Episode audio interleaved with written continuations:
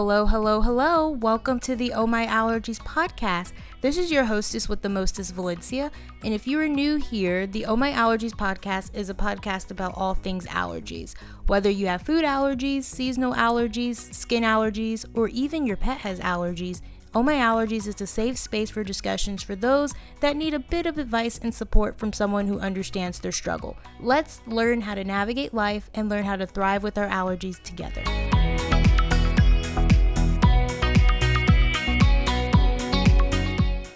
Hey guys, welcome back to the Oh My Allergies podcast. If you have not subscribed to the podcast already, make sure you do so on your podcast platform of choice. Also, give us a follow on our Instagram page. It's at Oh My Allergies. So O H M Y A L L E R G I E S. Make sure that you follow us on Instagram just to keep up with us and what we are doing. We post inspirational quotes, we post uh, memes, we post uh, different information about each of our episodes, different little clips. We post things about when we're going to be having a guest, if there's going to be some sort of a break or a hiatus on the podcast. So definitely hit us up on our Instagram page just to keep in contact with us. But in a today's episode, we are talking with Leah Robilotto from the Food Allergy Institute about the emotional impact of food allergies on parents and kids. We talked with her about her experience with her son having food allergies, her business, the Food Allergy Institute, how to keep food allergic individuals safe and included in everyday activities, advocating for your kids at their school, and just so much more. But before we get into today's episode, you guys know I have to tell you all what's been going on.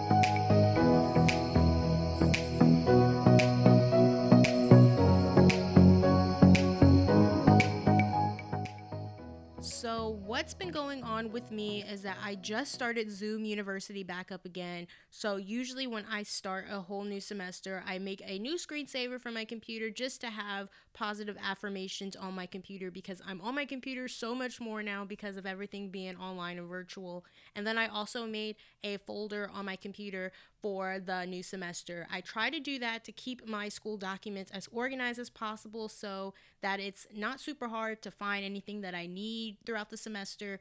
I also do the same thing on my iPad because I digitally take notes on there. So I use OneNote for that. And so I make little folders within OneNote to be able to keep my notes organized as well. So if I need to do a refresher when I'm, um, you know, studying for different quizzes or things like that, it just really helps with organizing and just making the process just super easy to find anything that I need.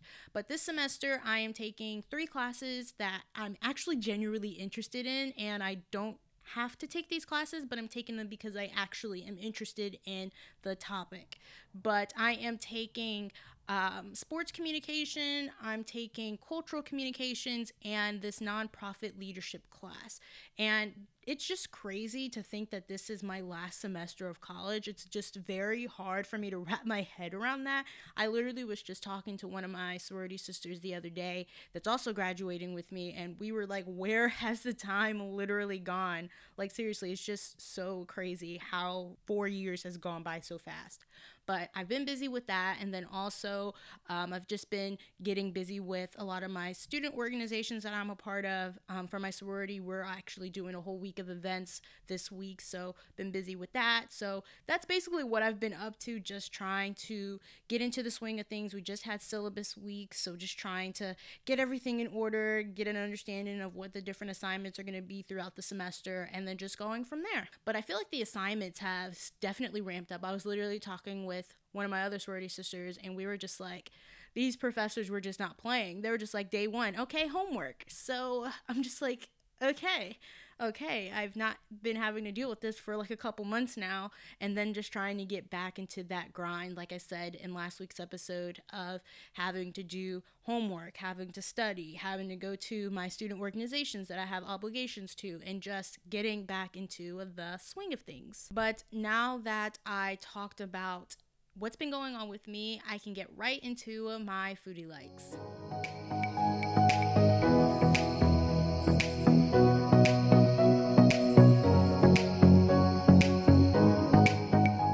So, one one of my foodie likes that I've been loving as of lately has been these vegan spelt brownies from Whole Foods. You know, I haven't been a desserts person for about a few years now, but lately I've just really just been into these vegan brownies from Whole Foods.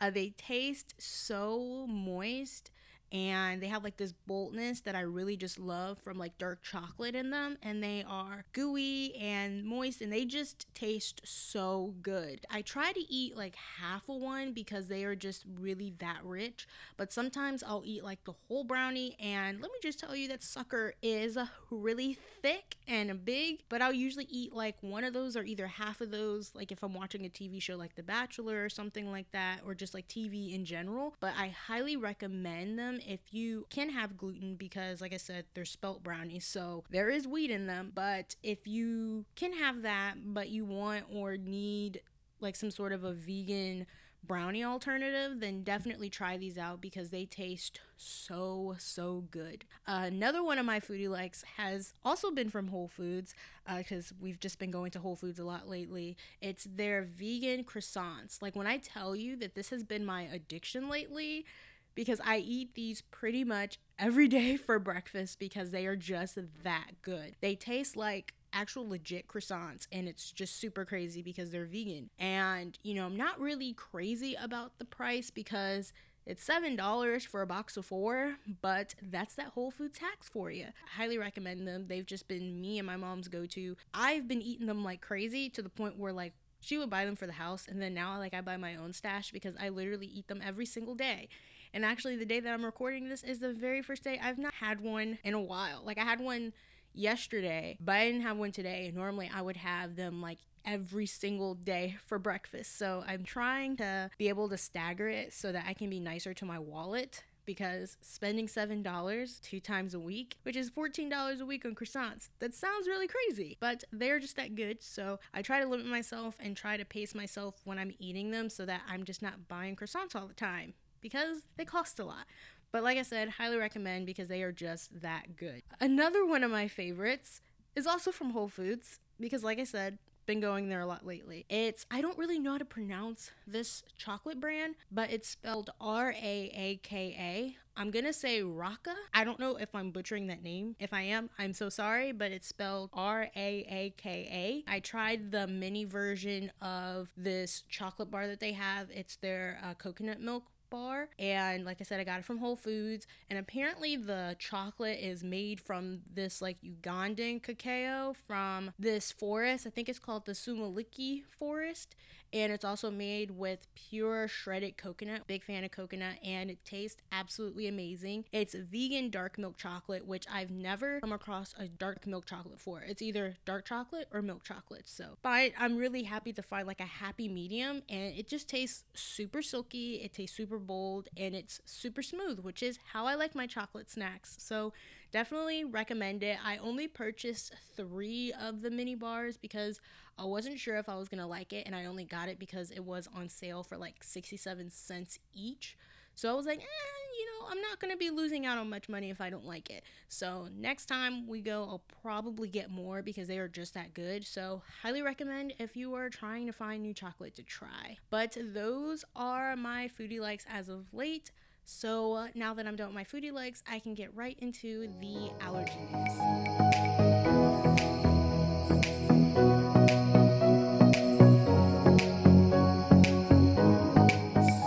today's allergy news article is an article from the Daily Mail. It's actually more so of like a pop culture piece and not really like a scientific type of article that I'm going to be talking about today. The article talks about how Chrissy Teigen went on her Insta stories to talk about her having an allergic reaction that had affected her lips. And the article talked about how she felt like she might be responding to some sort of a pesticide or something like that that was on an orange that she had been into. And I know that having a pesticide allergy, it is possible. But I know that if people tend to suffer from seasonal allergies and people who have some sort of produce food item, even if you have washed it, you know, appropriately, that you could most likely have this thing called food pollen syndrome or oral allergy syndrome. I could actually do a whole episode about this because I know people who personally like suffer from this. But basically, just to go over it really quickly, there are certain proteins that are found in like some fruits and vegetables that are similar to the ones that are found in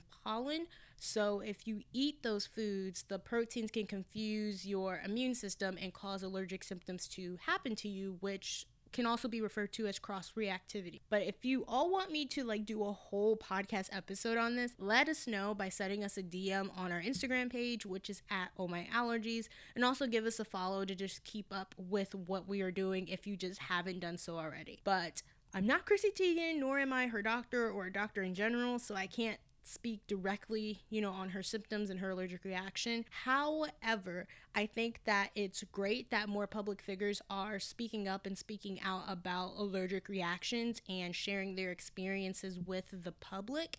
I think that, you know, if more people talk about allergies and allergic reactions, more people will become more educated on the topic of allergies and allergic reactions and how it affects your immune system and know to take them more seriously and not think that they're a joke or anything like that. Because some people were like making fun and saying like oh like she probably just got lip injections or something like that. But it's like no like an allergic reaction is serious and you should take it seriously. So i think that if more and more people that have food allergies or have allergies in general or have kids that have allergies and they tend to speak up more and more about this topic, I think that more people will learn oh, like if someone eats this food, then this could happen to them. Or oh, if somebody, you know, comes in contact with latex, or if someone, you know, comes in contact with, you know, sulfites or something like that, then X could happen to them. So I think that, like I said, this is really great that more people are talking about them, but I think that we should see a lot more of this happening to, you know, celebrities and other public figures in the media and in entertainment. But that is uh, my allergy news. Like I said, it came from the Daily Mail. And like always, I always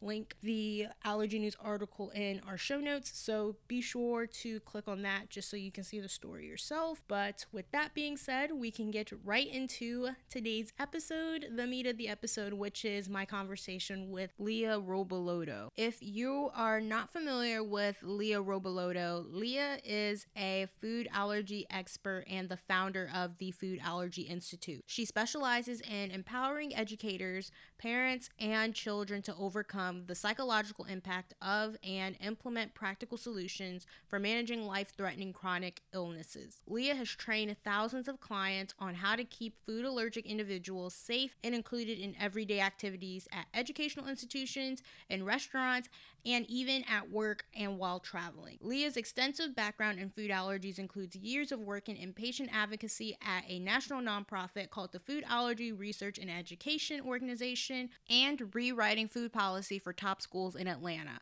She lives in Atlanta with her husband and two sons, one of whom was diagnosed with eight life threatening food allergies, which we talk about in today's episode when he was just six months old. So, without further ado, let's just get right into the episode with Miss Leah Robilotto.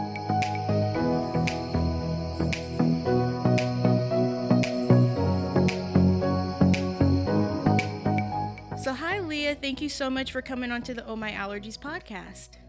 Hi, thanks for having me.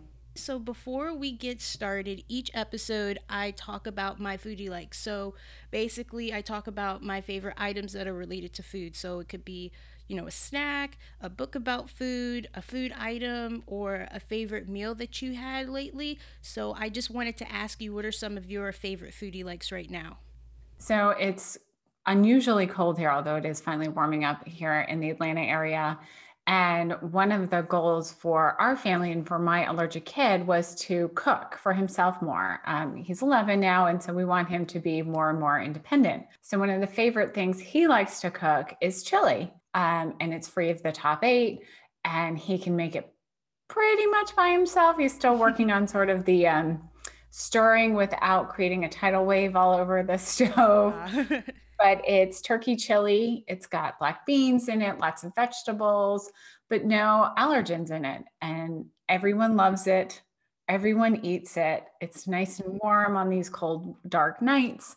So it's one of my favorite go to sort of dinners. Plus, it makes a ton because I don't know how to seem to make small portions of anything. um, but especially having a preteen tween boy who eats constantly, it's nice to have leftovers that keep well.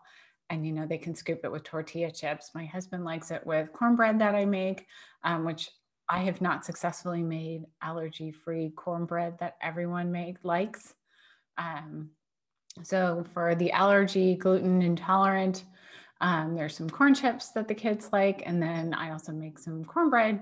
I'd say half the time with it, um, but it's good on its own. You can use dairy-free cheese on top of it, regular cheese if you don't have a dairy allergy, or just on its own. So that's sort of our our lately sort of yummy foodie thing that we've been eating.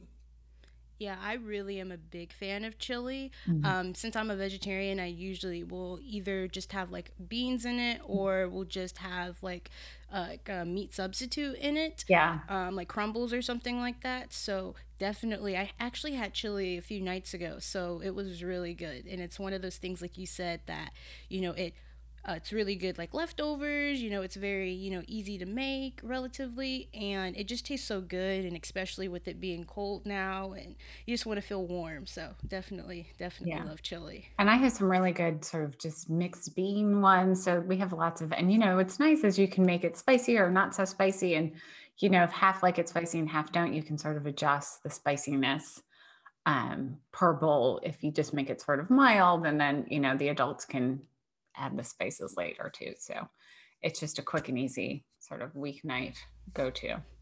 Right. Are you a person that likes spicy chili or are you a person that's like spice is not for me? I love spiciness. Um, I grew up in the Northeast, but we lived in Texas for a significant period of time. So I really got used to eating kind of more spicier food. Um, and you know, like now we're in Georgia, there's nothing really spicy in Georgia. um, but I like spicier foods. My um, kids don't don't love spices. My older one's starting to love some spicier food.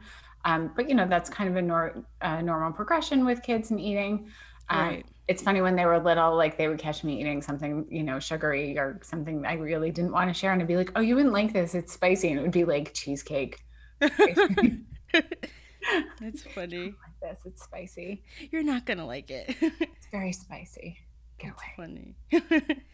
so another question that I have for you is if you could, you know, describe allergies in one word, you know, from a parent's perspective from a parent's perspective, uh, what would it be and why? Um, so there's a it's hard to break it down to one word. I would say challenging probably is my is the first one that sort of popped into my head.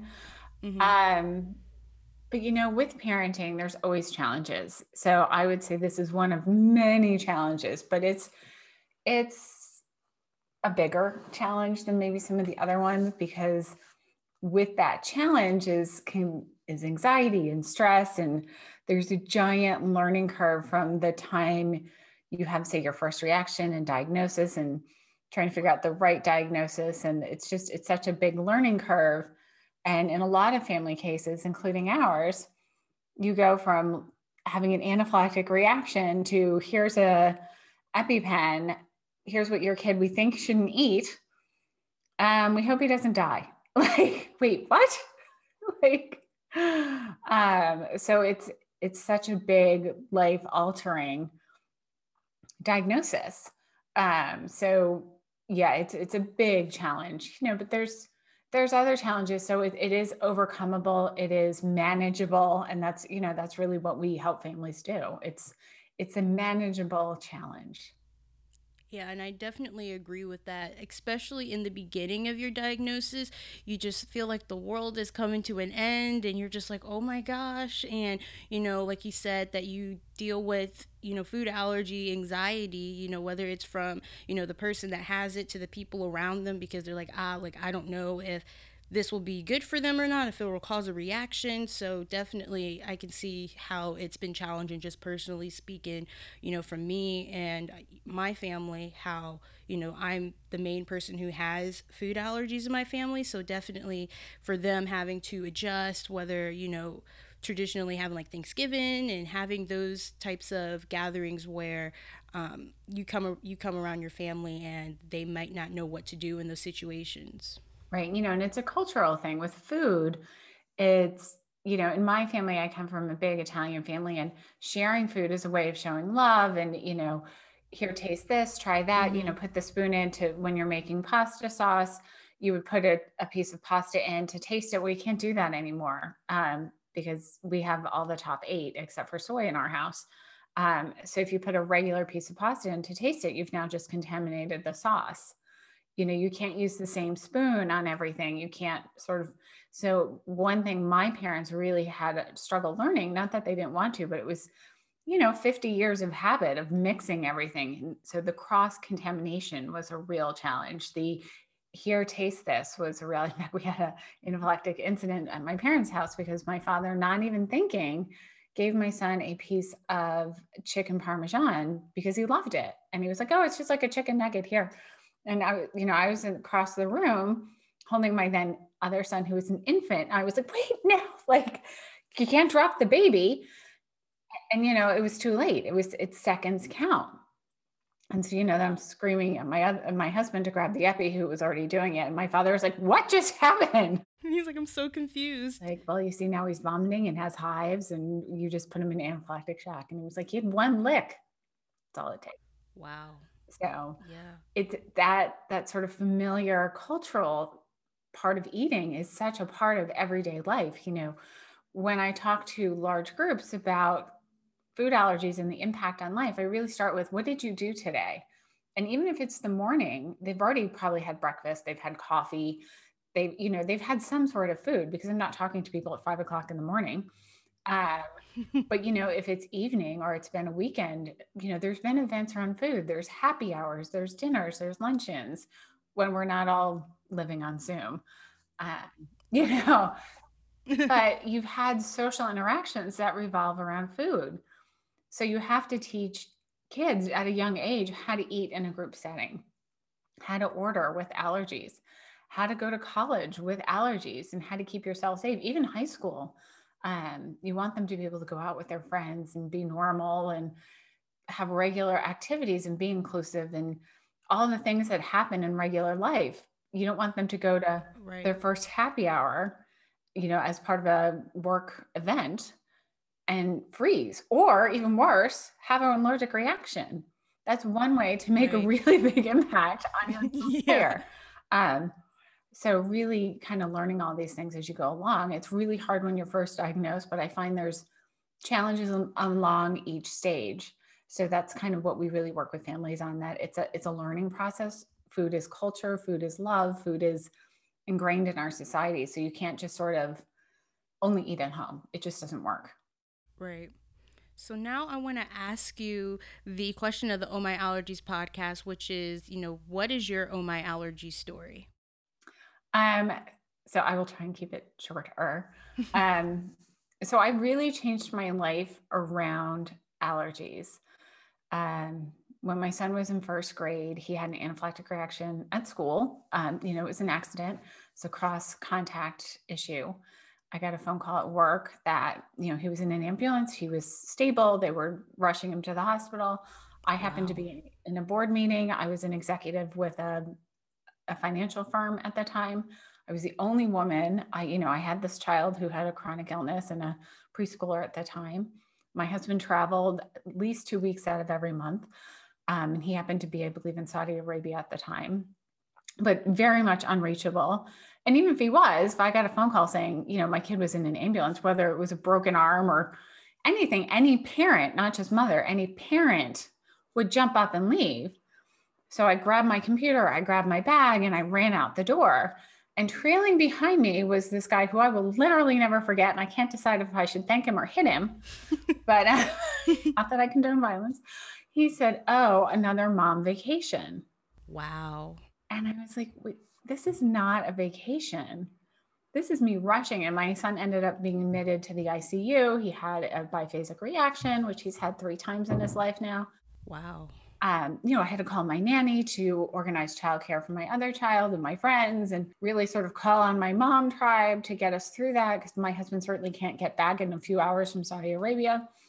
Uh, you know, I just I had to do all the things. I did not miss an email. I kept, you know, everything going at work. I made sure my son was healthy. I was, you know, I was doing it all, but I was exhausted. You know, I'm not a big person now, but I was much, much thinner. I was like 100 pounds soaking wet. I was living on coffee. I may throw salad in during the day, but when it was time and socially acceptable, I would drink coffee to fall asleep. I was, you know, I was not living this healthy world. I looked for, you know, a psychiatrist, a doctor, a coach. I was like, someone has to, there has to be a better way to do this. Like, you know, I'm trying to balance my child who doesn't have allergies and make sure he's involved and not feeling left out and right. loved and we didn't know it at the time, but he's on the spectrum um, and he has very severe ADHD. And I didn't even know that yet. Um, you know, and keep this kid from not dying, essentially making sure he's eating healthy and he's at school and he's included. And, you know, I'm trying to climb that corporate ladder. And I just, you know, so I was working probably more than the people who were there every day because I never missed anything. I was always had my email on and just working at the hospital. And I literally couldn't find someone to say, How on earth do I do this? I am exhausted. I was probably clinically burnt out and having a nervous breakdown, but no one noticed. You know, my husband was working a million hours a week and you know, we were trying to pay for the nanny and the preschool and the, you know, and so I finally just I can't, I literally can't do this another second. When I was, and I was at work and I walked into my boss's office and I was like, I, I'm done. He's like, you can't be done. I was like, no, I'm, I'm done. Like, here's my work phone. Here's my computer. Have a nice life. And that was it. Mm-hmm. And then I got to my car and I was like, oh my God, I just quit my job. um, and so I still continue to look for someone to tell me, like, there has to be a better way to do this. And I really, really couldn't find anyone. So I went back to graduate school um, and I got my master's in child and adolescent psychology while I was working for her food allergy research and education. And I, I really still found that there wasn't someone like me who walks with your family one on one or even in sort of a small group. My favorite is actually our small groups that, um, because then they kind of learn to lean on each other and sort mm-hmm. of go through life together. Um, this is how you do it. Like, this is how you do it for you not for how you do it for me. Like my best life is certainly not your best life. Right. My goals are not your goals or, you know, someone else in the group. So, you know, this is, we sit down, we write a plan and it changes. So that's really what came to. And I'm still going to school to get licensed as a licensed professional counselor um, because I think it's important to keep learning so that I am the best resource for people who need me, for people who are at that moment of burnout and exhaustion.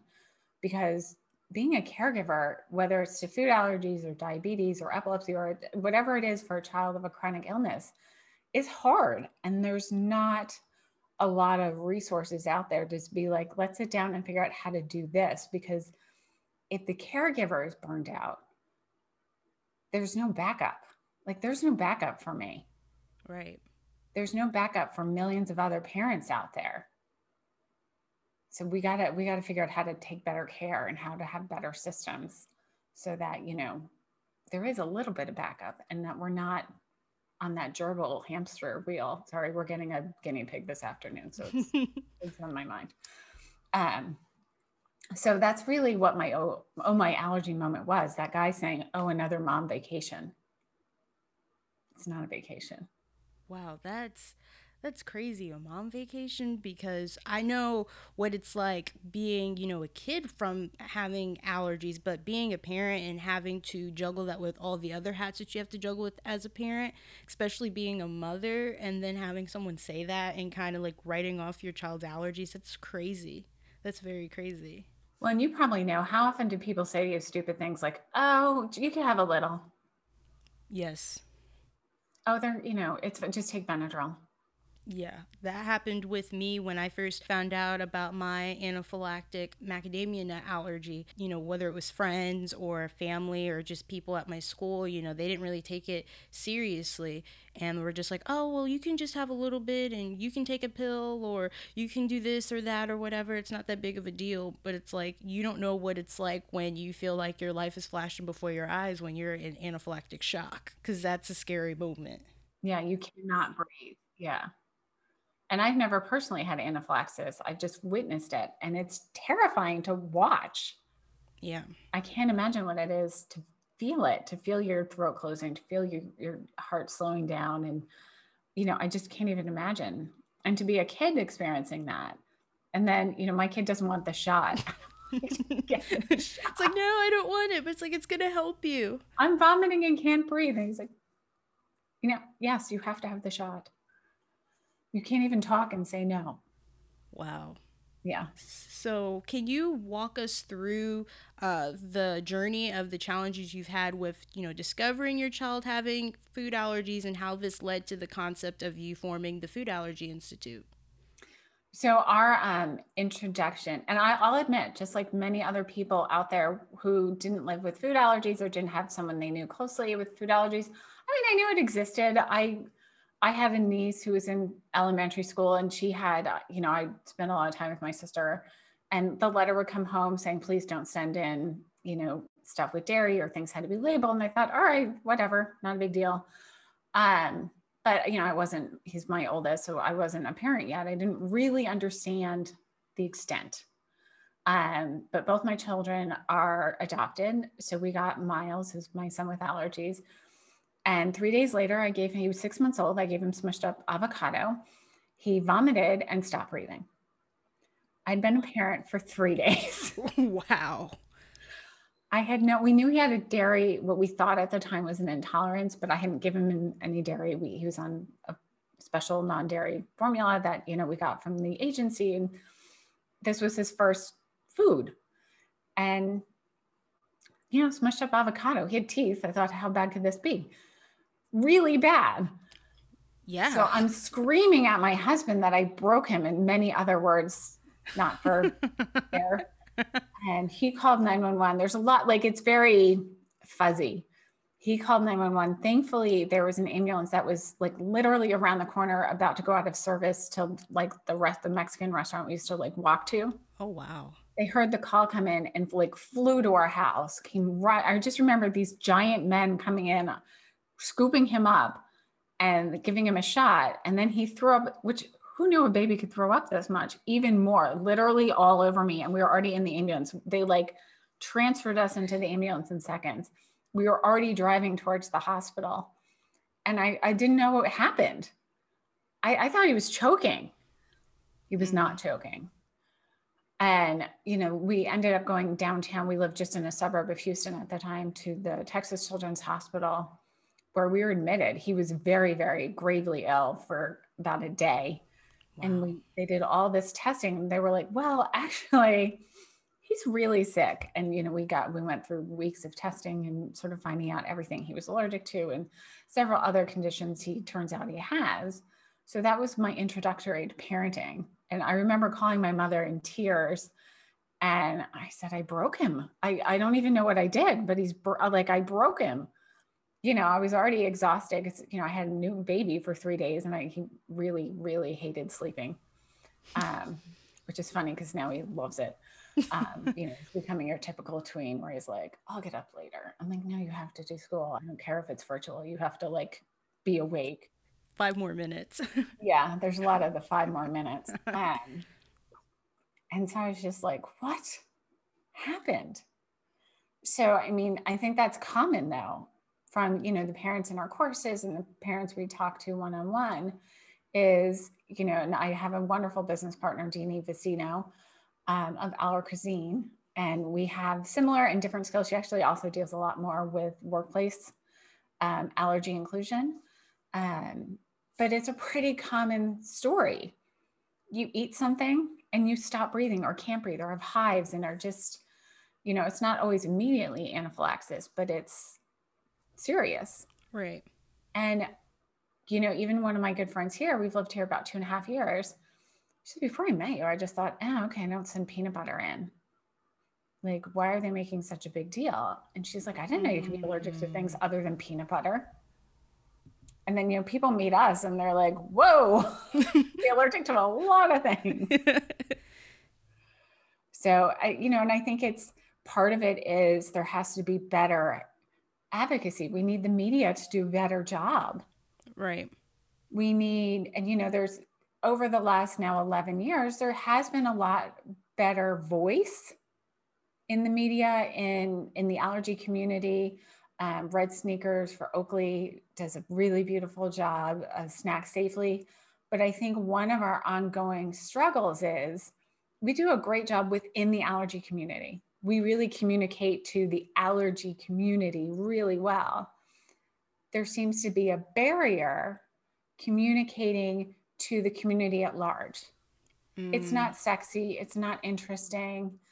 It's it's problematic um, even you know it's not seen as a real disease it's it's inconvenient right. uh, even though you know there's lots and lots of stories that tell you it's much more than inconvenient so why there are slowly eroding through and you know like i said there's several organizations doing a great job that's not the goal of the food allergy institute i um, and Dee um, we are not here to do that work. We, my goal, and the reason I formed the Food Allergy Institute is to be on the ground level. Is you know I'm going to leave that advocacy work to the people who want to do it, um, you know, and who are good at it. I, you know, I think I probably could do it, but um, I want to be there one on one with those parents who were like me, and you know, my husband was right there with me, but traveling every other week, who have no one to tell them like this is how you do it. You can travel. You can go on vacation. You can go to school successfully. You have rights. Your schools need to be inclusive. School climate is important. Bullying is such an issue. We need to get it out of our schools um, not just for kids with food allergies but really for teachers for principals for parents for every kid in that school because every time you have a child who's bullied for a food allergy you have a bully who has an issue mm. so it's mm. kind of a two prong issue um, you know, I don't want parents struggling through this. I don't want moms and dads not having nights out with their friends, with each other, because they don't have a babysitter. They don't know how to get a babysitter, how to train a babysitter. Um, I don't want kids not doing sports or theater or whatever it is they want to do because their parents are too afraid to leave them at the rock climbing gym or the you know theater production. And you know they have to work and they can't you know you cannot be everywhere at every time. I mean i only have two kids and i can't be at all the places. I have to work. Mm-hmm. and we cannot be i already feel like a taxi driver. You know so i want people to have the life they want to. If their life is kind of hanging at home if that's what they want fine. But if you want to have a active lifestyle where you're going to this and that and boy scouts and girl scouts and drama and track and another kid is doing karate and another kid is in the theater and another kid is doing chess club that can absolutely be done and it can be done safely and it can be done inclusively and you don't have to have a nervous breakdown doing it and you can travel the world and you can be on airlines and you know in a post covid world you can do all this safely um, you know as regards to food allergies right. it just takes a little bit of planning it takes building up your tribe and teaching everyone to speak out um, on Instagram this week and next week. We're really going to talk a lot about advocating for yourself and teaching your kids to advocate. Um, one of the moms I've been talking to lately, she's really struggling to get her kid to have eye contact. And so as a result, she's taking their, the teenager's phone away because texting is such a persuasive, you know, and I do it too. I, I'm like, why is someone calling me who's dead?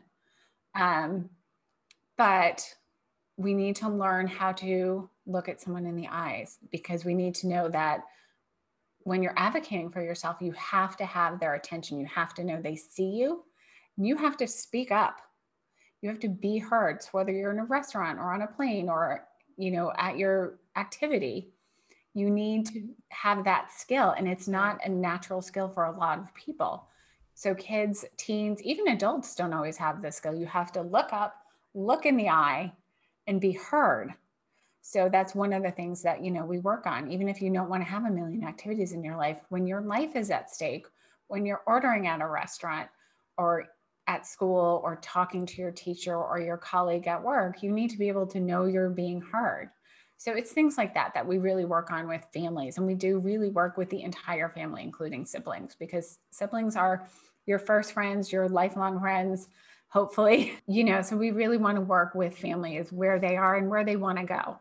So you talked about, you know, advocating for yourself, not only as a person who has the allergy, but also if a parent has a child that has an allergy, being able to do it from a parent's point of view.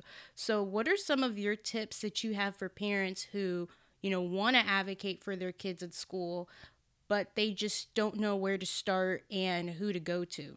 So, you know, you can go to us, shameless plug.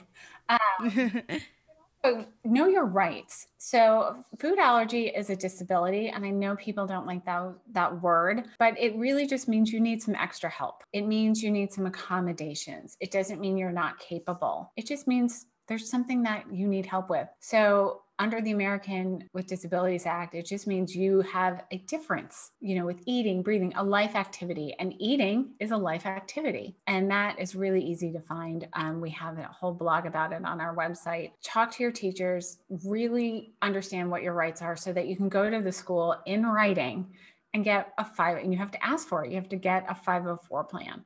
So if you need things like, um, tables washed. And one kind of, which I hate to say, silver lining of COVID is to people are now understanding hand washing. People are understanding what cleaning of the surfaces, not just washing it down with water, but actual cleaning. Of course, we all know that hand sanitizer does not get rid of proteins. It does right. get rid of germs, you know, like COVID and flu and strep, but it does not get rid of food allergens. So, you know, talk about like if your kid's eating in the cafeteria or, you know, right mm-hmm. now, a lot of schools that are in person are eating in the classroom. What does that mean for food allergies? So, going in and talking about what your child needs to be safe and included. That includes if field trips, if they're going to be involved in an activity.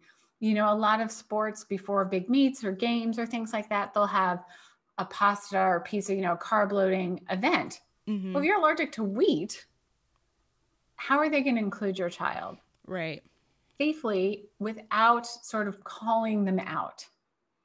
Um, and so one of the things I found in doing this for a couple years now, or more than a couple, I guess, um, is the kids don't care.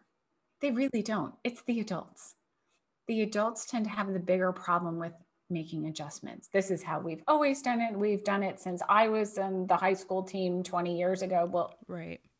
You know, or, you know, my child has looked forward to having this cupcake in first grade her whole life.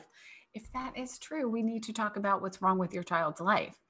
You know, maybe we just don't have parties at school with cupcakes. Like we have other ways of celebrating young children and their birthdays. Right. You know, we have dance parties and things like that. And so we have lots of recommendations for that. Um, but if you have trouble figuring out that 504 thing, um, please reach out to us. We have, you know, some free appointments available, and then we do have consulting, individual consulting for that. We have group classes. We have all kinds of things to help you with that. Um, and it's pretty basic you know any school and any school who fights you on it um, you know we are happy to work with schools we work with schools all the time in improving their culture um, and one of the good things in doing this for a school in improving their culture is it doesn't just affect the food allergic student, it makes working there better. It makes life easier for the teachers, for the counselors, for the nurse. Um, and then it makes it really better for the whole school. Um, you know, we don't recommend having individual tables for the food allergy kids because what you're doing is putting kids with different food allergies together. Right. And then you're also saying, hey, that kid is different. So just imagine if you had a table for all the kids who had a different disability. So if they all had crutches or wheelchairs, and you said, okay, all the disabled kids, you go over there. Can you imagine what the media would do if they, you said, oh, at my school, all the kids who have a physical disability have to sit at a table? Yeah, that's crazy because it makes, like you said, it makes people and kids and even teenagers feel like they're being ostracized, like they're different. And it's not wrong to acknowledge that people are different, but how can they be able to still navigate those different social situations without you know sticking out like a sore thumb and still feeling included and and feeling like you know they're able to do the things that you know kids and teenagers um, normally do and not feel like you know they're alone or they're like a lone star. Yeah because you're entitled to a free equal public education. There's an i'm not saying it totally right because there's an acronym but um, and so we've proven for you know civil rights cases and many other things that separate is not equal. So when you're separating them out you're also lunch and these social parts of the day are equally as important as the academics. So if you're not learning to interact with your peers how to navigate social interactions you're losing a really important part of life. Because when you go off to work yes you're going to need to know how to do math um, you know, it's funny about all this remote and virtual um, school is I am learning I am not that good at fifth grade math anymore. um, luckily, I'm still okay with third grade. Not so great at fifth grade. I'm like texting the teacher, "What do I do with this box? What we didn't do long division this way?" And she's like, "It's okay. I have a YouTube video." Great. Um, but what you do need to do is know how to like have social interaction. You need to, you know, you have lunch at work when everyone goes back to work. Um, you have dinners out and things like that with people of different backgrounds. You need to learn how to navigate those. And the best place to do that is in elementary school, in middle school, and high school. And I don't want to say to a middle school student where let's face it, middle school sucks for everyone. You have to sit over there. Let's let's make you let's just put a target on your back and say you're weird. Um, let's not make it worse. Right. And you mentioned about having like a food allergy, uh, like health plan, like a 504 plan. Could you explain, you know, food allergy health plan, their purpose, and why parents should get one for their food allergic kids? Um, and should a child have one no matter, you know, what their age is? Kind of um, explain that. Yeah. So actually, I just put up yesterday um, on our Instagram page we were really talking about what a 504 plan is with myself and Dee. Um, but a 504 plan is referring to Section 504 of the American Disabilities Act from 1973. But all it says is that my kid needs some accommodations. And so it really puts in writing and it's a legally binding document what those accommodations are. And so it's things like before lunch, everyone has to wash their hands my wherever my child chooses to sit that area has to be wiped down. And so you know there's give and take. It's it's hard for the school you know you don't want to be that karen that says well they're going to sit down and you're a different place every day. You know let them pick like where they're there and their friends are going to sit and then say okay can you guys sit in this area every day? And they have sort of an extra wipe down you know with clean make sure it's a clean rag you know because i've seen in school cafeterias where they use the same rag in the same bucket all day. That's I mean, I have more than one problem with that, but um, yeah, you know, just, you know, with a clean rag and soap and what, you know, whatever is done, you know, that area is wiped down. My child may have more than normal amount of doctor's appointments. So when this is the case, they have extended time to turn in work, maybe. Also, things like the teacher must have extra training on recognizing anaphylaxis. Now, every teacher in the school, every adult in the school should have training on anaphylaxis recognizing anaphylaxis. I mean, every every adult, the janitor, the cafeteria worker, literally every adult. Because what if a child has anaphylaxis in the hallway? Mm-hmm. There's a case in California where a a custodian or janitor saw a child in the bath go into the bathroom not looking well. He followed him in and said, "Are you okay?" and immediately recognized the child was going into anaphylaxis. If that child just was left to his own devices, he would not be with us today. Wow. So I, I mean, every adult recognizes the sign is trained on that, and they are trained on how to use their um, EpiPen or auto injector device, whichever you know. We ha- we have like three different brands in our house for some reason. Um, you know, I think it depends on what our insurance divide decides in that year, day, month. Mm-hmm. Um, you know, things like the parent will be notified of any field trips certain number of days or weeks before. Parents are, you know, advise of any activities that involve food a certain number of days, whatever. You know, I like to say five business days So that gives you the opportunity to go to to go to the grocery store. It usually gives you sort of the weekend. And some sometimes I say seven, depending on the school. Mm-hmm. So if you want to make something or make sure your kid has something that's safe, it gives you time to cook it. Like, you know, most of us are working parents. I don't like, I don't have time, you know, things like um, for lockdowns, there's safe food in the classroom, you know, and then as the kids changing schools or changing classes as they get older, there's safe food. You know, what if you're locked down for hours in the class in each classroom? Um, you know, they're allowed to carry their auto injector on their person. Um, when there's a substitute, there will be a picture with, you know, understanding what allergic reaction is in the, the substitute folder. Like most schools, when you have a substitute come in, there's like a folder mm-hmm, mm-hmm. on the desk. Um, and you know, and I know a big problem around the country right now, especially is for those in-person schools, they're really struggling with getting substitutes. So just make sure, you know, one of the things we mentioned on our IGTV yesterday was now's a good time. The New Year's a good time. Some schools are going back to school. Some person, some are, you know, and it changes depending on the rate of COVID in your school. Um, to really revisit those plans and see what's going on. If your kid is in person, see what's going on at your school and make sure you know everyone is aware just because there's covid doesn't mean food allergies have stopped.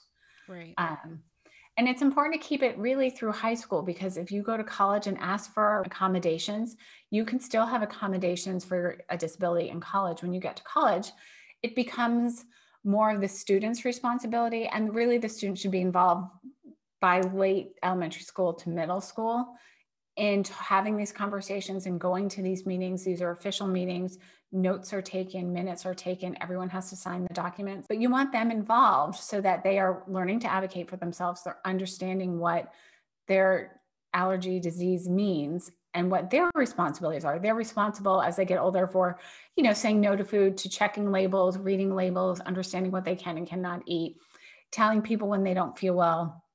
Um, and teachers need to understand some kids are in public preschool. Teachers need to understand kids might describe allergic reactions like my tongue feels itchy or I feel bugs in my throat, um, things like that.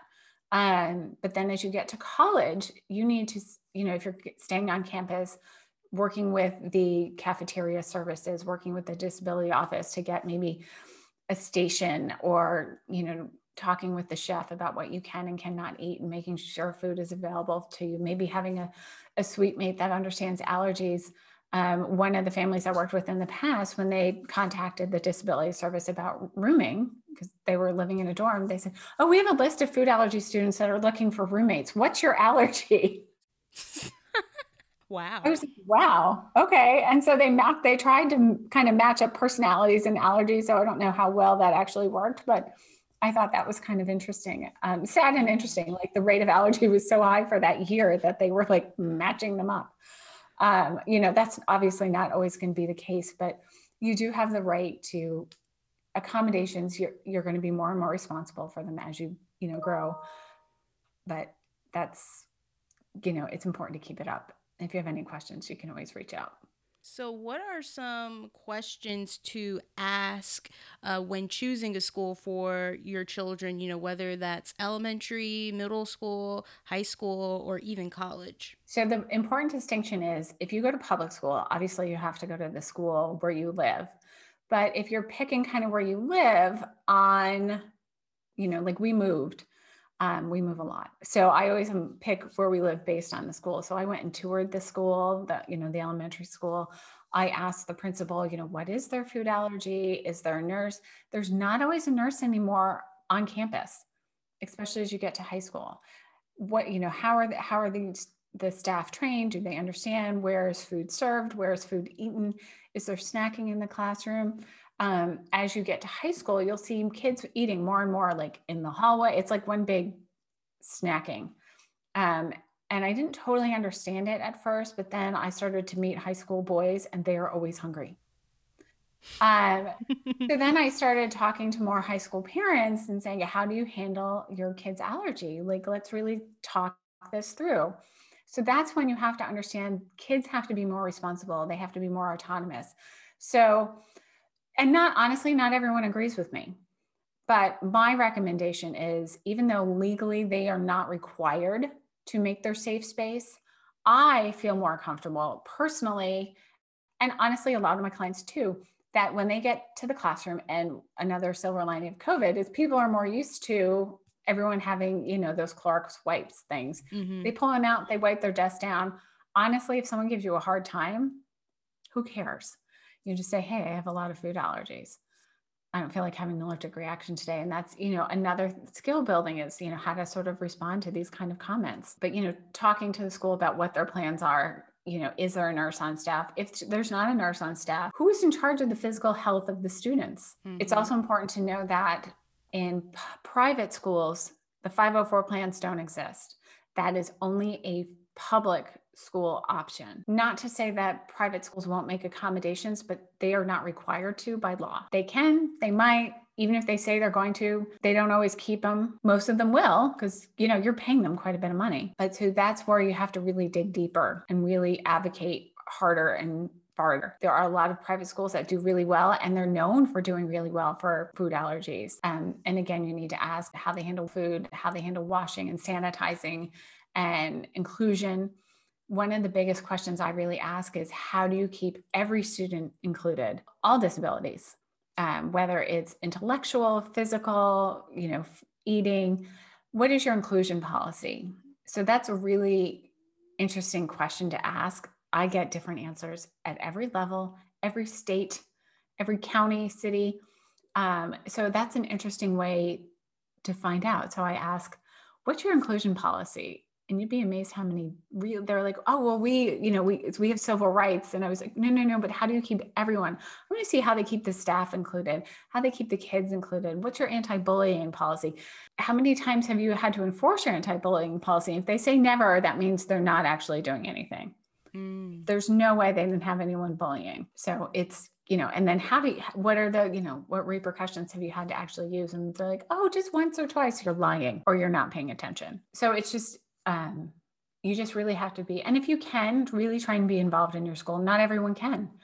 You know if you work a job where you have to be at work at eight o'clock in the morning till five o'clock at night you're not going to be volunteering to read the story in kindergarten. You just can't. You know you're not going to be the one who's up there twice a week doing whatever it is they do. I actually don't know because i have a job. Right. Um you know and i do work for myself but i am busy and i'm I, I am as involved as I can be at school, put it that way.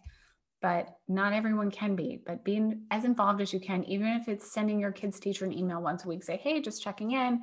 How's everything going? Do you need anything?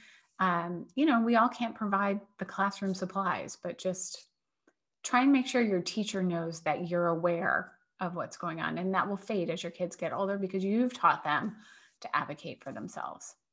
So, what would your advice be to people, you know, whether that's a preteen, teens, adults who have people in their lives that have allergies, but they don't really know how to support that person, you know, whether that's emotionally or physically?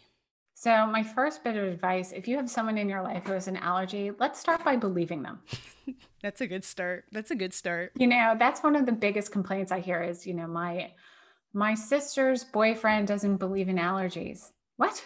Like that's a really common thing for people not to oh they think it's just fake. They saw on some sitcom that, you know, it's not real. Wow. Okay. So that's where they get their medical advice is, you know, some sitcom. Um or you know, it's a they saw on Facebook that you can cure it by having Chinese herbs and running more you need more sunshine. So let's just start by believing people because if you could just have more sunshine, my kid definitely would not have allergies because I basically, as soon as it's warm enough, I kick my kids outside because I'm like, you're not getting the house dirty. you know, and let's stop shaming people for having allergies. Let's stop shaming their parents. It doesn't matter if you were breastfed or bottle fed or, you know, you're you had antibiotics, whatever your life was, it is what it is. And I can guarantee you, your parents did the best they could. You know, your life was what it was or what it is. And if you have someone that's really toxic, there's no reason why you can't just walk away. I mean, obviously, if it's your parents and you're nine, that's a little harder. But as you're a teen and tween, it's all about finding your tribe. Who supports you? Who doesn't? Um, you know, especially if we've gone through this last really hard year. Right. Um, I think more and more we're finding who's our real friends it's things that I, you know, I encourage parents to talk to their kids about early and often. Why is this person your friend? You know, are they serving you? Are you serving them? Are you being a good friend? Um, you know, and if they're not, there's no reason to just sort of not be their friend. And sometimes it requires a conversation, and sometimes it's a little bit mm. ghosting. Um, you know, it's not the best thing to do, but sometimes when you're a teen or tween, it's just sort of like they're on that sort of outer band of friendship and they're just kind of toxic. And you know, they might still be in that outer circle because you have similar friends, but there's no reason to regularly interact with them. Mm-hmm. And there's a lot of mom shaming if you've opened any magazine or Instagram or anything. You know, if you have that toxic sort of mom shaming or, you know, why didn't you do this or you should do that or you should do this treatment or that treatment, but it's not right for your family, just say no thanks. No is a complete sentence. You don't have to explain why or what you're doing to literally anyone. No. Thank you, but no. Walk away. And if it becomes too much, to say, you know what, I don't think I'm going to be able to continue this type of conversation with you. I'd love to continue being your friend, but I think this is a topic we're going to have to end. And if that doesn't work, then again, it might be time to push them out of your life. And it's really a you know, you can't have constant negativity, drains your energy. And someone who's a caretaker, you only have so much energy to give. So it's, you know, really, where do you want to put your resources? Do you want to put it towards positivity or negativity? And, you know, sometimes you have to deal with a little bit of negativity. You might have that sister who's constantly giving you remedies, and you just kind of say, oh, interesting, and just throw it away. and as long as they're not kind of harping on you, or did you try that? Did you do this? Or, you know, okay, thanks, good. You know, or they're giving you, hey, if you have this oil and then you eat your allergen, believe it or not, someone has said this to me. If you have this essential oil and rub it on your feet, then you can eat your allergen. I'm like, oh, okay, thanks. Yeah, oh, wow, yeah. Thanks for the info. I wonder why millions of people haven't done this yet. And, you know, you they, and a lot of them, meanwhile, they just don't want to see you suffer, but some people just want to be right. Yeah, it's crazy, like how in my life, you know, people have come up to me telling me about my allergy and acting like they know more about it than me. And it's just so weird because it's like, I understand that you're trying to be helpful, but I mean, you're going to make sure that you know everything that you need to know about your allergy or allergies. But I appreciate that you're coming from a place of trying to help, but like, thanks, but no thanks. Right you know, it's just it's just like anything else in life. You know, sometimes you just have to smile and nod. But sometimes you really have to, you know, if they're giving you dangerous or wrong information, you do, you maybe want to correct them. But there's a difference between having a conversation and people just talking at you. Mm-hmm. Um, and it's an important distinction. So just, you know, put up those barriers, put up, you know, that boundary and just say, you're crossing my boundaries right now. Um, and really, really develop that tribe. It's really important to have sort of some non negotiables as a family, as a person to. One thing in our course we re- we talk about in the first week is what is your family's constitution. So I think every family, every I call it a constitution. You know, you can call it a mantra, whatever you want. Um, what are sort of the rules for your family? Um, because, like I said earlier, your life, my life, my neighbor's life, people who live two states over, they don't have the same goals. They don't have the same rules. You know, um, mm-hmm. especially having a tween, I'm getting, did you know my kids were the only ones without cell phones and YouTube channels?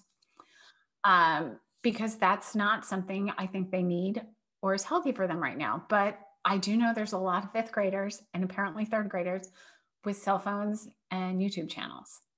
So I referred my own children to our family constitution to say that that is not something they need right now. Mm-hmm. Um, but it's also something helpful to show when you have new people come into your lives, whether it's a new caregiver like a babysitter or you know the same people you know grandparents when they come in wanting to give maybe gifts that don't fall into the line of your family constitution so it doesn't have it's not everything that has to do with food allergies it's just sort of how you live Mm-hmm.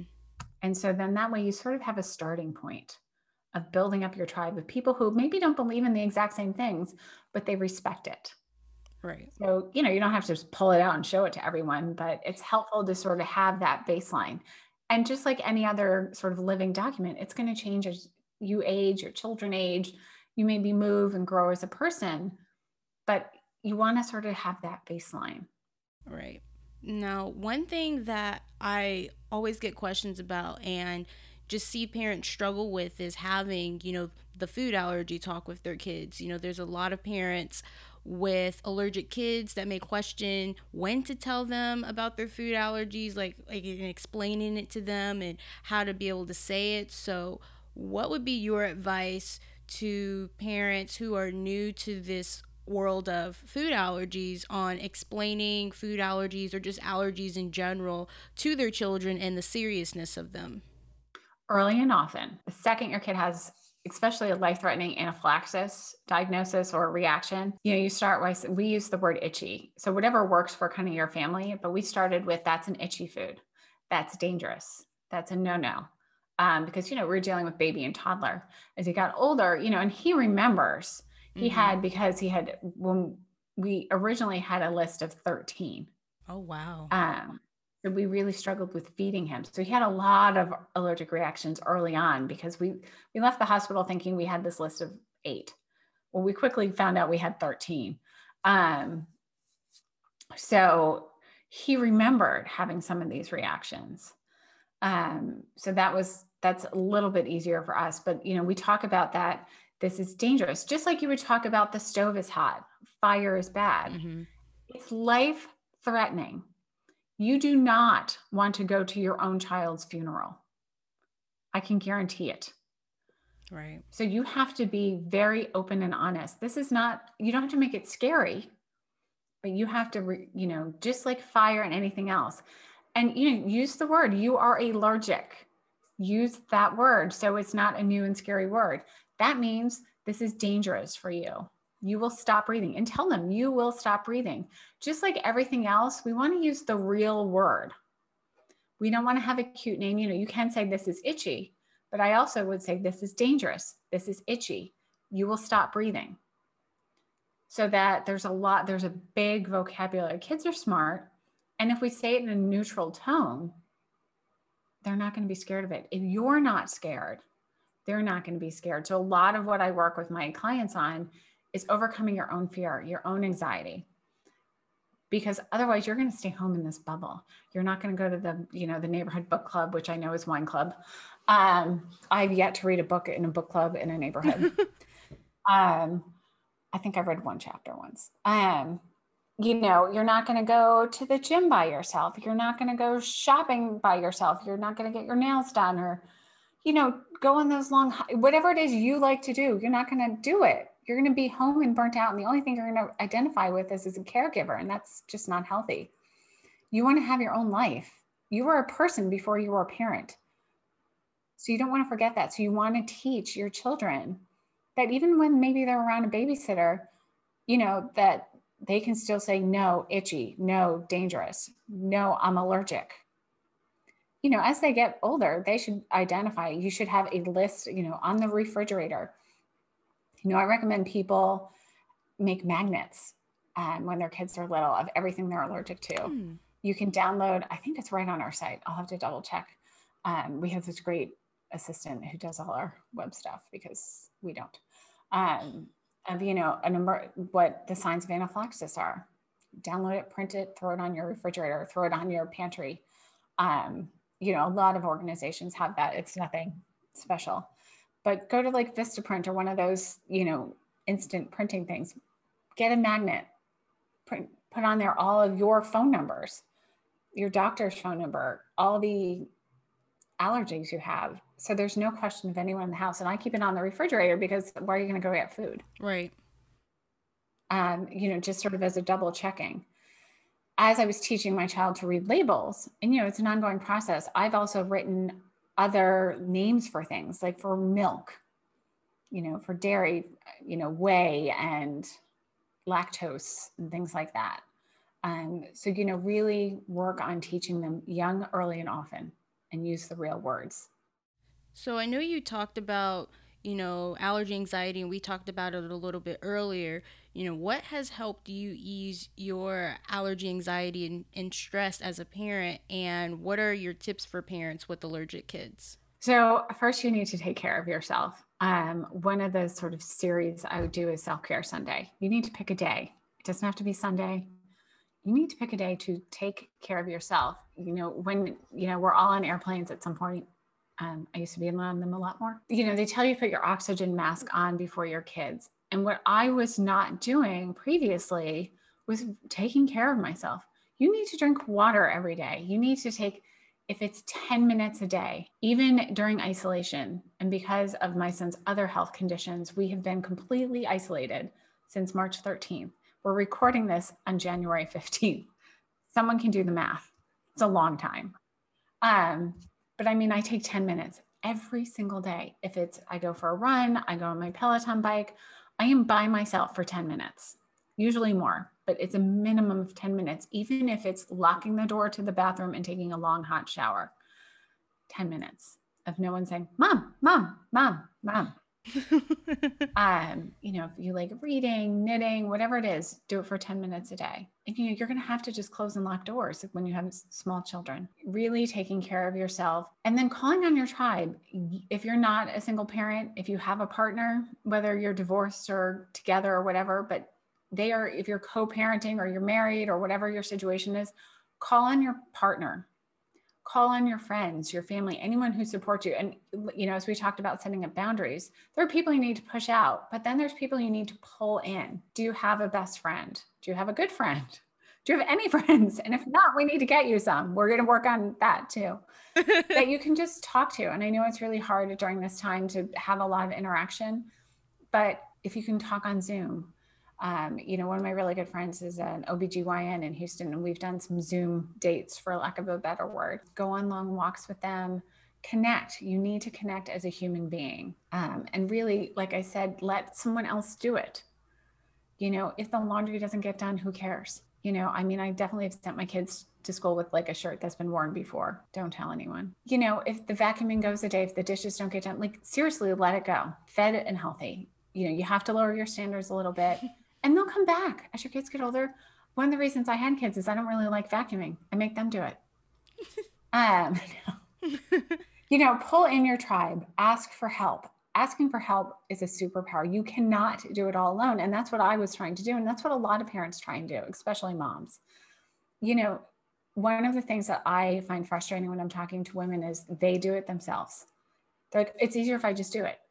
Okay, yeah, honestly, it is it's easier if I just do it. But if you just do everything all the time, you need to find some things that you push off. You know, there's got to be a division of labor at some point. And if you're a single parent, it's much, much harder. But there's got to be something you can hand off. In our family, I do most of the medical appointments because I do work for myself. I have a more flexible schedule. My husband has a regular, you know, corporate job. Right. And we've also decided that it's easier for continuance of care. So that it's hard if one person goes to this one, one person goes to that one, and trying to keep up with all the conversations. It's it's harder. Mm-hmm. And because we have a child with complex medical issues, we also have to fly out of town to the Mayo Clinic in Minnesota. So if you're sending someone different each time, it's confusing. But that means he does like my other kid, you know, the kids' dentist appointments, like the regular doesn't need continuing of care. He does the grocery shopping more than I do. Like, you know, we you have to balance it because you literally can't do everything. And yeah, do I love the way, you know, he cleans the kitchen or he does the laundry? Not really. But it's done ish. Right. so you just kind of let it go.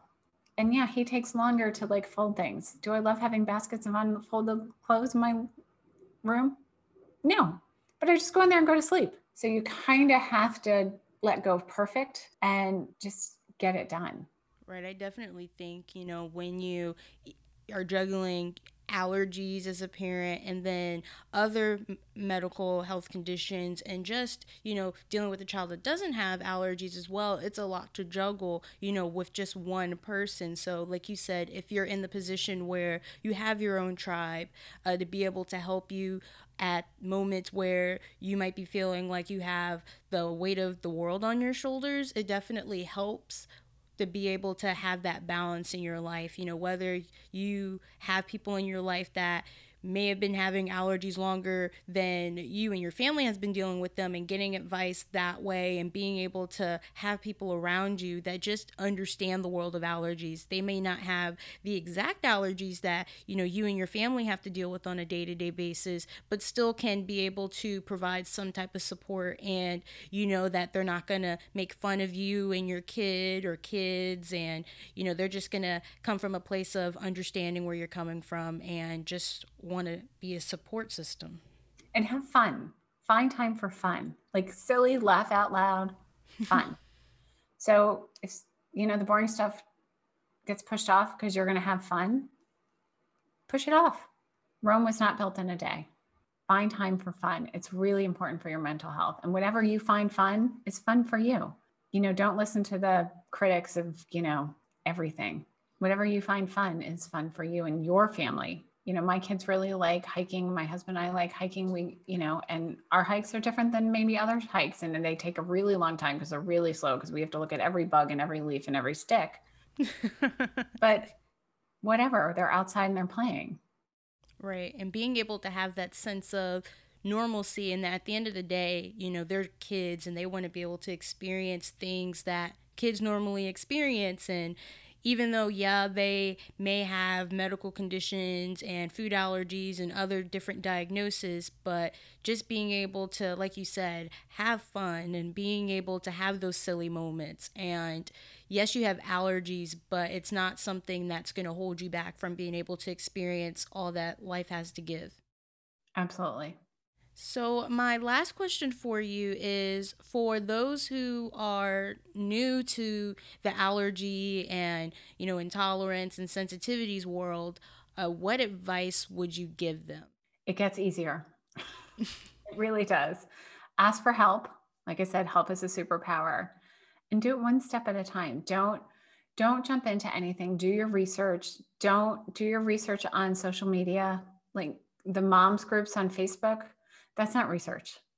Um, you know, listen to the professionals, mm-hmm. listen to your doctor, um, you know, and what might be right and even safe for you, what might be safe for you may not be right for you. You know, there's a lot of like autoimmune therapies and different really exciting therapies that are coming aboard, but it might not be the right time for you. Keep in mind, just because it's available doesn't mean it's the right time for you. It may be the time for you in a month and a year, but whatever you feel. So really listen to your gut talk you know talk to a therapist a coach um, your medical team.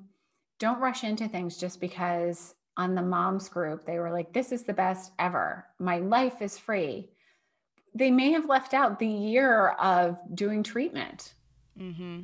so maybe you don't you can do it you know. Some family that i was talking to I want to say back in February, they had started looking at some treatments and they they stopped because even though they were like, wow, we have free time during COVID, it was so stressful for them to be going for treatment during COVID that they felt like the negative outweighed the positive. They kept thinking, well, we're being so stupid. And they're beating themselves up over stopping, you know, even thinking about stopping treatment because technically they had free time. No one was going into the office, no one was going into school. They mm. felt like it was a mm. wasted opportunity. But then I finally you know, I was talking to the mom. I said, well, so this is wasted. Why is it wasted? Mm. Really think about that. So we, you know, I'm I'm a big fan of list. So we really talked through the emotions around it. Like if every time you have to leave your house, you're having a complete panic attack and it takes a day to recover, your kid is upset and having nightmares, what are you wasting here? Right. So there's more than the medical. And I, you know, I'm I always, I know I'm not a medical doctor. I'm soon to be a licensed counselor, but not yet. You know, I'm a mom with a lot of experience. I am, you know, I have my master's in psychology, but I want you to really think about how it makes you feel. So your feelings, your your mental health is just as important as your physical health. So as you go through this, listen to the professionals. I'm well, I'm happy to work through situations with you, even if it's a one-time call. But just because it's good for someone else doesn't mean it's good for you. And maybe that treatment would you know maybe it would have been worth working through you know that panic. And we did talk about doing that and working through some strategies. And after working through that for about two weeks just decided like no it's not worth it. We'd rather not put ourselves at risk for covid. And that's a really really really valid excuse not even excuse just reason you know and honestly, a lot of people have gone through that during this. Like, is it worth leaving, you know, going to a medical establishment, even? Like, you're not just going right. to the park, you're going to a medical establishment. So that's everything has its pros and cons. And, you know, sometimes even during non COVID times when they're doing treatment, it's a big time commitment. Right. So, you know, just think there are things that are always coming abroad. There's doing, you know, people are doing amazing research. So, what's right for you is not always right for someone else. So don't judge people. Don't judge people for being a helicopter mom or maybe not being involved enough. Everyone's doing the best they can. And really, when I, you know, when I look at friends and neighbors and people online, and I, the shaming is ridiculous. I, you know, one of my New Year's resolutions was really only to be on Facebook for work when I have to be, um, because it was kind of hurting my own mental health. like, um, you know, take a step back. If you can't say anything nice, don't say anything at all. That's that's really great advice for, you know, whether you're a parent or whether you're someone who experiences allergies as a whole. I think that's really good advice to be able to just take with you and just keep, you know, in the forefront of your mind and even in the back of your mind. But thank you so much, Leah, for coming on the Oh My Allergies podcast. I'm super excited that we had this chat and really were able to kind of talk about a lot of different topics. Uh, where can everyone find the Food Allergy Institute? So the best way to sort of keep up with us is on Instagram at the Food Allergy Institute, or you can look on our website at foodallergyinstitute.com. Definitely go check out the Food Allergy Institute. And again, thank you so much, Leah, for coming on the show. Thanks. Have a great day. You too, Leah.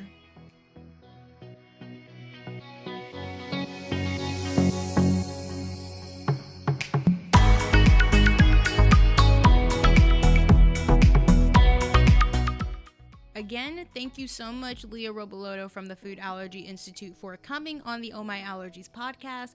We just really had a great conversation, and I enjoyed, you know, hearing her talk about the emotional and psychological impact of food allergies on parents and kids, how to be able to navigate those situations in a school setting, going out from a parent's perspective, you know, everything that she's gone through, how that led to her forming the Food Allergy Institute, and really just providing such a really great wealth of knowledge to the Oh My Allergies listeners. If you guys want to connect with the Food Allergy Institute, you can go to their website, which is foodallergyinstitute.com, and then also follow them on Instagram, which is the Food Allergy Institute. I hope you guys enjoyed today's episode. If you did, be sure to hit the subscribe button on your podcast platform of choice. And also make sure that you remember to rate and review the podcast. Hopefully, it is five stars. And tell people that you know and don't know about the Oh My Allergies podcast. Follow us on Instagram, which is at Oh My Allergies. So O H M Y a L L E R G I E S, which is the name of this podcast.